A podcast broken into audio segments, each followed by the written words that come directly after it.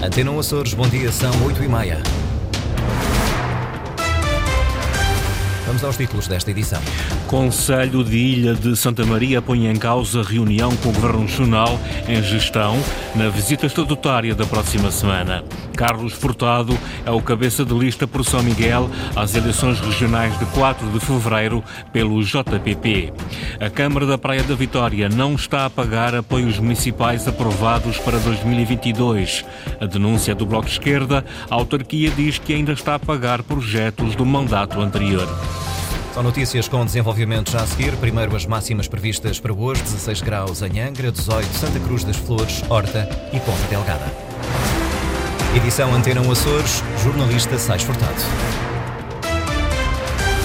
Em causa a visita estatutária do Governo Regional a Santa Maria na próxima semana, com o Governo em gestão. O Conselho de Ilha diz que não faz sentido reunir com o Executivo para a apresentação do caderno reivindicativo. Os conselheiros dizem que isso não é um ato de gestão corrente.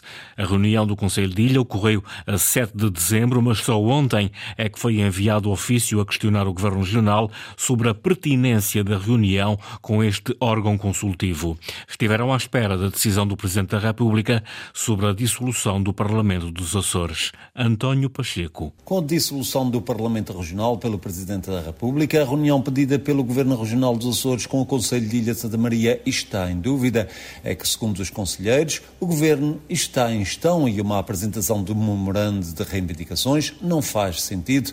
Como tal, foi feito um requerimento ao Governo dos Açores sobre a pertinência ou não da realização realização desta reunião. Ou seja, o Governo agora é que terá de tomar a decisão se, face a esta, este quadro legal, eh, se haverá ou não necessidade de reunir com o Conselho de Ilha nestas condições, uma vez que isto não é um ato de gestão corrente, é uma visita estatutária, não é? Além do mais, Dulce Rezendes, presidente do Conselho de Ilha, diz que as reivindicações dos marienses já são do conhecimento do Governo Regional. Já apresentámos um memorando com aquilo que nós entendíamos que eram as considerações eh, que nós gostaríamos de ver, as preocupações e, e, eh, e propostas que nós gostaríamos de ver refletidas no plano de orçamento para 2024, que não foram, muitas delas não foram tidas ou se foram, foram em, em pouca, com, com verbas que não foram suficientes para poder resolver esses problemas. O mesmo se passou com a anteproposta do plano. Como tal, Dulce Rezendes não garante a presença de todos os conselheiros, caso o Governo insista na reunião. Nós iremos convocar os conselheiros do Conselho de Ilha, não posso garantir que estejam todos presentes. Por, pela manifestação de vontades que já expressaram na reunião do dia 7, é provável que haja um grupo uh, que não vai aparecer demissão do Governo Regional a motivar dúvidas sobre a utilidade da reunião com o Conselho de Ilha na visita estatutária a Santa Maria. Carlos Furtado é o cabeça de lista por São Miguel às eleições regionais de 4 de fevereiro pelo JPP. Para o ex-líder do Chega Açores e até agora deputado independente, o partido que agora apresenta na região é uma alternativa de consensos. Carlos Furtado está convicto de que o Juntos pelo Povo chegará à terceira força política à semelhança do que foi alcançado na Madeira. Ana Leal Pereira.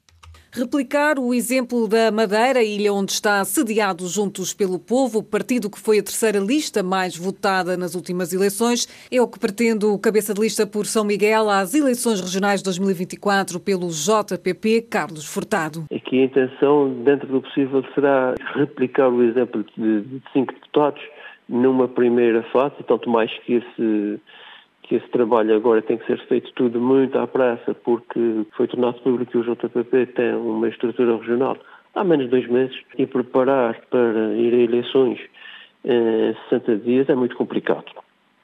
No entanto, estamos convictos que vamos ser a terceira força regional. Uma candidatura longe de extremismos, garante o ex-líder do Chega Açores e até agora deputado independente. Sem extremismos, porque qualquer um dos quatro partidos que não são os grandes são partidos que têm agendas extremistas.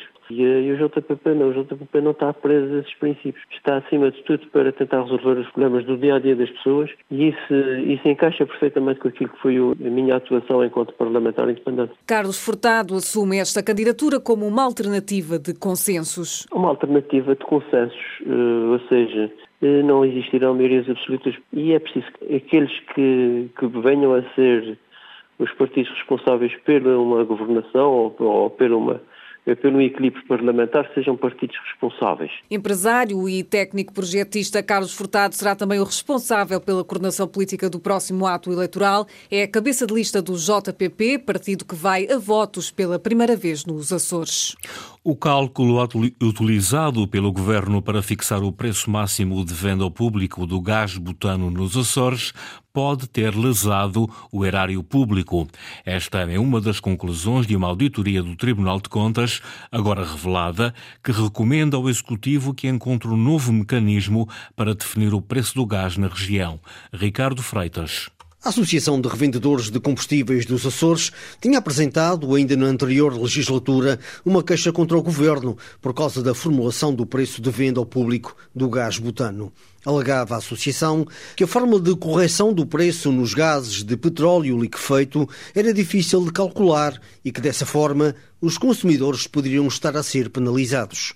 O Tribunal de Contas decidiu fazer uma auditoria para verificar a origem dos valores e concluiu agora que houve algumas irregularidades na determinação dos preços. Dizem os juízes conselheiros que o Fundo Regional de Apoio à Coesão, que gera o preço dos combustíveis nos Açores, procedia à correção do cálculo sem ter o comprovativo dos dados fornecidos pelos distribuidores. Um erro que terá ocorrido porque nem a Galpa Açores nem a Rubis Energia quiseram fornecer os documentos necessários ao governo para poder determinar os valores corretos. Uma situação que, lembra agora o Tribunal, foi denunciada pela Norma Açores entre março e junho de 2019, altura em que o governo era liderado pelo Partido Socialista. Desde essa altura que o Fundo Regional de Coesão decidiu não calcular o valor médio do gás butano até janeiro deste ano, por falta de dados fidedignos. O Tribunal recomenda por isso ao governo que adote um novo mecanismo para a fixação do preço máximo de venda ao público do gás butano em toda a região autónoma. Sónia Borges de Souza, da Associação de Revendedores de Combustíveis nos Açores, diz que a auditoria do Tribunal de Contas vem dar razão à queixa que na altura apresentaram. Sem dúvida alguma, vem-nos dar razão, eh, nomeadamente nos valores referentes ao fator de uniformização, que durante muitos anos esteve o valor da arrecadação de receita indevida e problemática atendente a que os agentes económicos não conseguiam decifrar a fórmula e o como era calculado o preço máximo de venda ao público. O Tribunal de Contas uh, diz também que o erário público poderá ter sido prejudicado? Lesado, seja... o erário público poderá ser lesado a receber indevidamente verbas que não lhe eram devidas. Sónia Borges de Souza, da Associação de Revendedores de Combustíveis dos Açores. A Câmara da Praia da Vitória não está a pagar apoios municipais aprovados para 2022. A denúncia do Bloco de Esquerda, que pede respeito pelos regulamentos em vigor. A autarquia responde que ainda está a pagar projetos do mandato anterior. Francisco Faria. Em causa candidaturas aprovadas aos apoios municipais na Praia da Vitória. Projetos de pequeno impacto, até mil euros por candidatura, que, segundo Alexandra Manes, do Bloco de Esquerda, a Câmara não paga às instituições. É de lamentar que estas entidades que uh, se candidataram, que tiveram a sua candidatura aprovada, que deram uh, a iniciativa e já gastaram parte significativa do dinheiro, que até agora não, se, não tenham visto uh, uh, o valor que tem que ser dado pela Câmara Municipal da Praia da Vitória. A Câmara Municipal já reagiu às acusações, diz que está a pagar os projetos do mandato anterior. Uh, e que ainda ficariam 378 para a função por parte do novo Executivo. Ora, estas eram candidaturas que não estavam com dotação uh, orçamental e que nos obrigou a transitá-las para uh, o ano 2022. Vânia Ferreira, segundo as contas da Presidente da Câmara, ainda por pagar até 2021, 187 mil euros, 2022 e 23 pouco mais de 20 mil. A Câmara está a efetuar os pagamentos pela antiguidade das faturas. Gostaríamos muito de poder assumir uh, estes valores, mas também temos que ser uh, corretos com quem já fez candidaturas há mais tempo uh, e, nesse sentido, enquanto não liquidarmos as de 21, Uh, não podemos passar às de 22. Candidaturas de apoio municipal na Praia da Vitória com pagamentos em atraso desde 2021. Já decorre em 20 farmácias da região mais uma edição da campanha Dê Troco a quem precisa. A iniciativa da Associação Dignitude, o objetivo é ajudar os mais carenciados no acesso aos medicamentos. Sandra Pimenta.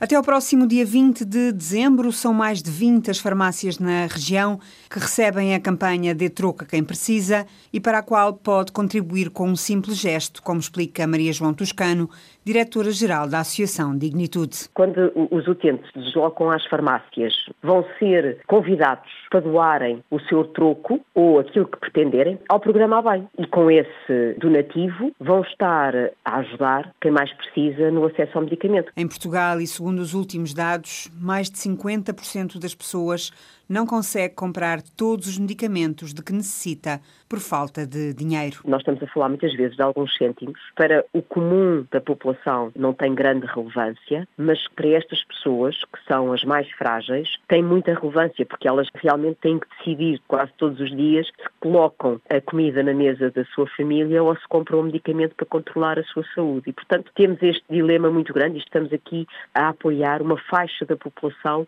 muito carenciada. Nos Açores, o programa A Bem já ajudou mais de 230 pessoas e daí a importância do apelo à participação de todos os que puderem. Sejam generosos, porque de facto alguns cêntimos que possam doar fazem toda a diferença na vida destas pessoas. Também deixar aqui o apelo, quem não for à farmácia, podem fazer também um donativo ao bem através do MBWay ou transferência bancária e para isso basta entrarem no nosso site, ver quais são os dados necessários para fazerem este donativo. Todos os donativos recolhidos até ao dia 20 serão integralmente aplicados no acesso dos mais necessitados a medicamentos, produtos e serviços de saúde. A Federação Portuguesa de Automobilismo e Karting já divulgou o calendário do Campeonato dos Açores de Rallys para 2024. O circuito arranca na Ilha Terceira com o Alemar Rally TAC em abril e termina com Açores Rally em São Miguel no mês de novembro. Henrique Linhares. Ao contrário dos anos anteriores, em que os três primeiros ralis do calendário eram referentes ao troféu de ralis de terra dos Açores e só depois decorria a fase de asfalto, em 2024 são várias as alterações. O Campeonato dos Açores de Ralis do próximo ano começa na Ilha Terceira com o Alemar Rally TAC, prova de asfalto que decorre nos dias 5 e 6 de abril. A caravana do Regional prossegue em maio, nos dias 24 e 25, com o Rally Ilha Azul no Faial, dando assim início ao troféu de ralis de terra dos Açores. Este circuito continua nos dias 28 e 29 de junho com o Alemar Rally em São Miguel. O Campeonato dos Açores volta à estrada em agosto com o Explore Santa Maria Rally de asfalto agendado para os dias 9 e 10. A 27 e 28 de setembro decorre o Alemar Ilha Lilás, na Ilha Terceira. O ponto final nas provas de asfalto dá-se nos dias 18 e 19 de outubro, com o Pico Wines Rally, a última prova do Campeonato dos Açores Rallys e do Troféu de Rallys de Terra dos Açores, é o Azores Rally e vai para a estrada nos dias 8 e 9 de novembro. Alguns pilotos já reagiram à Antena Açores. Ruben Rodrigues, campeão dos Açores em título, critica duramente a forma como o calendário foi elaborado. Eu acho que esse calendário é completamente ajustado àquilo que é o Campeonato de Rally dos Açores. Eu acho que quem faz o calendário nem sequer tem a noção do que é que é as corridas aqui nos Açores, nem sabe qual é a logística que tem. Isso não se pode chegar aqui e marcar corridas e pensar que as provas se fazem se têm os pilotos e que as equipas estarem preparadas para tal. Não é agora faz terra, faz asfalto e um mês depois já estamos em terra, depois estamos em asfalto. Eu acho que isso é uma coisa que temos que rever essas datas de campeonato, porque dessa maneira vai ser muito difícil todas as equipas estarem apostas a 100% para disputar um campeonato com essas datas. Também Luís Miguel Rego, vice-campeão regional, entende que as datas dos ralis só prejudicam os pilotos. É pena, eh, depois de tantos anos de luta eh, dos pilotos, parece que voltamos outra vez à, à fase de terra e asfalto, asfalto e terra, não é benéfico eh, e só vem, tal como na altura quando defendemos que queríamos um campeonato uniforme, uma fase de terra e uma fase de asfalto, eh, defendíamos que isso traria redução de custos. Parece que dessa vez não, não, portanto, não, não decidiram desta forma. É pena porque mais uma vez demonstra que, que os pilotos não estão a ser nem atidos nem achados e que a nossa opinião não é não é importante. Críticas fortes dos pilotos ao calendário do Campeonato dos Açores Rallys para 2024. Esta foi a edição das 8h30 com o jornalista Saig Furtado. As notícias da região estão em permanência online a cores.rtp.pt e também na página de Facebook da Antena Açores.